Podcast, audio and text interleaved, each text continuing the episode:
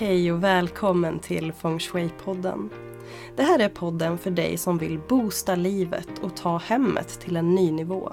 Jag heter Therese Skog och är certifierad Feng Shui-konsult och jag är din guide genom Feng Shuins magiska värld.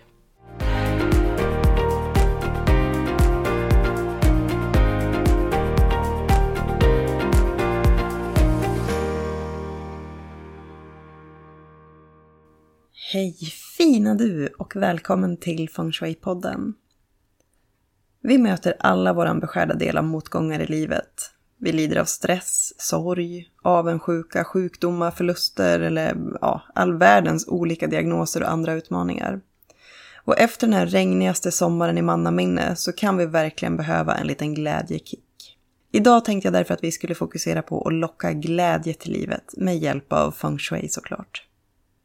Färgers påverkan och betydelse sett från olika perspektiv är någonting som jag verkligen tycker är superintressant. Nu i början av september så ska jag djupdyka ännu mer i färger på ett retreat som jag har anmält mig till. Retreatet hålls av färgexperten Sara Garanti som har studerat och jobbat med färg i 15 år. Hon har dessutom gästat Feng Shui-podden tidigare och det är avsnitt 65 för dig som kanske har missat det. Så dagens första tips handlar därför om färg.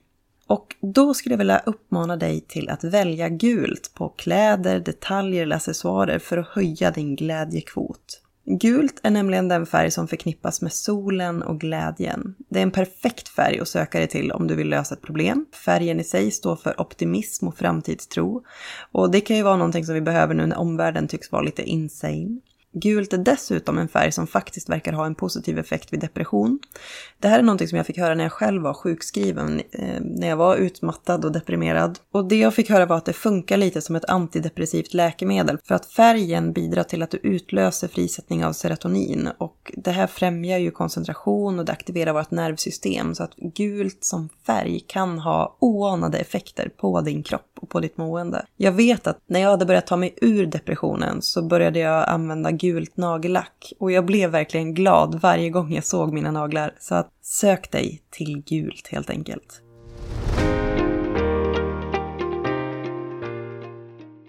Det andra tipset handlar om att röra dig varje dag.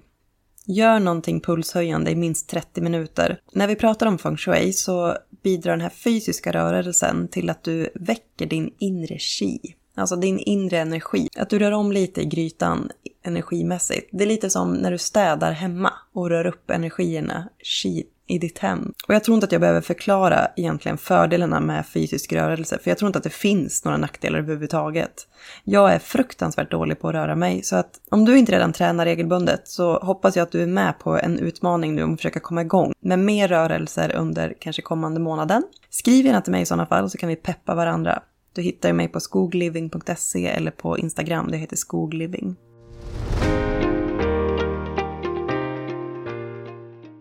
Mitt tredje och sista tips för den här gången handlar om att våga drömma stort.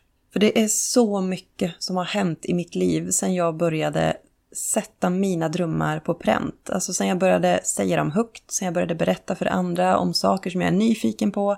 Alltså jag vet ju inte alltid om mina drömmar är rätt eller om de är bra eller så roliga som jag tror. Men om jag är nyfiken på någonting så har jag också märkt att när jag vågar säga det högt, vågar kanske berätta för någon om att jag är nyfiken på det här eller jag skulle vilja testa det här eller göra det här, uppleva det här, vad det nu än kan vara, så händer det saker.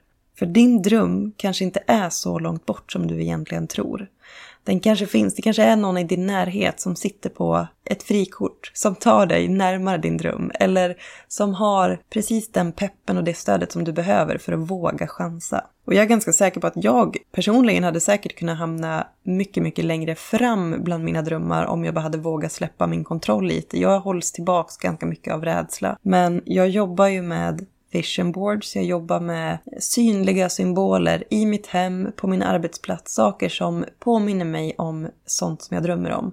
För det är faktiskt så himla lätt att man kan glömma bort dina drömmar om man inte skriver ner dem. Så att skriv ner, rita, klipp och klistra, gör dina sy drömmar synliga, våga säga dem högt och eh, våga dröm stort. Ingenting är omöjligt. Det omöjliga tar bara lite längre tid. Jag tycker att det är ett fantastiskt bra citat. Och vill du inte som jag gör jobba med en synlig vision board, ja men skriv en lapp och sätt den bakom en tavla som väcker den här glädjen och nyfikenheten hos dig. För då har du lappen där bakom och när du ser tavlan så blir du förhoppningsvis påmind om vad det är för drömmar som finns där bakom.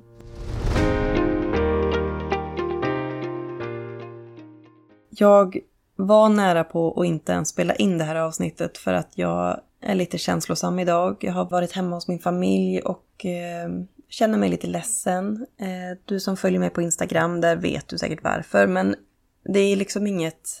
Det är inte synd om mig, det är inte, mitt liv är inte jobbigare än någon annans. Utan eh, jag bara tillåter mig själv att känna. Men jag kände att vi får vända på den steken. Därför så vill jag dela de här tipsen. Tre fantastiska tips som lockar glädje till livet. Välj gul färg, rör dig pulshöjande 30 minuter om dagen och våga drömstort.